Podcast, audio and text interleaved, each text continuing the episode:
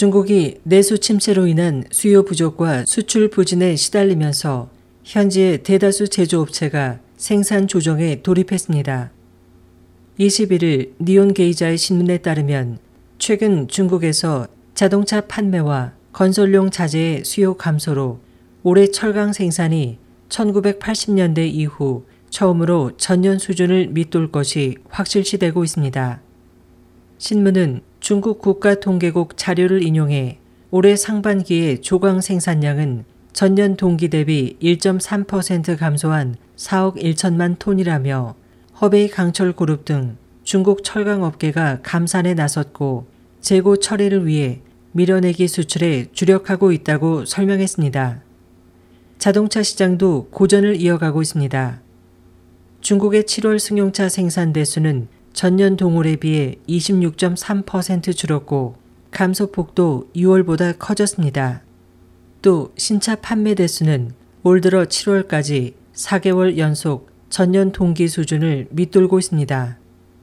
중국 수입 자동차 시장에서 선두를 달리는 독일의 폭스바겐도 판매 부진으로 6월부터 부분적인 감산을 시작했고 오는 9월부터는 일부 공장의 휴업 일수를 늘리는 등 감산 체제를 본격화할 예정입니다.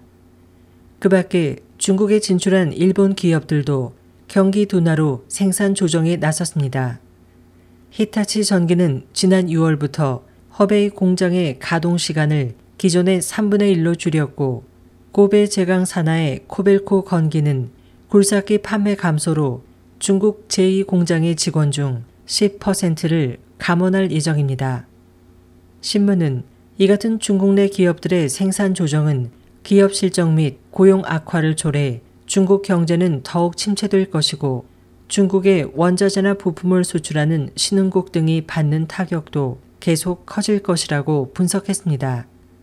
전문가들도 중국 정부는 올해 성장률 목표를 7% 내외라고 말하고 있지만 달성 여부는 매우 불투명하다면서 수출 부진과 국내 수요 부족에 따른 생산 과잉 심화로 각 기업들의 감산 움직임은 계속 확대될 것이라고 내다봤습니다. SOH 희망지성 곽재현입니다.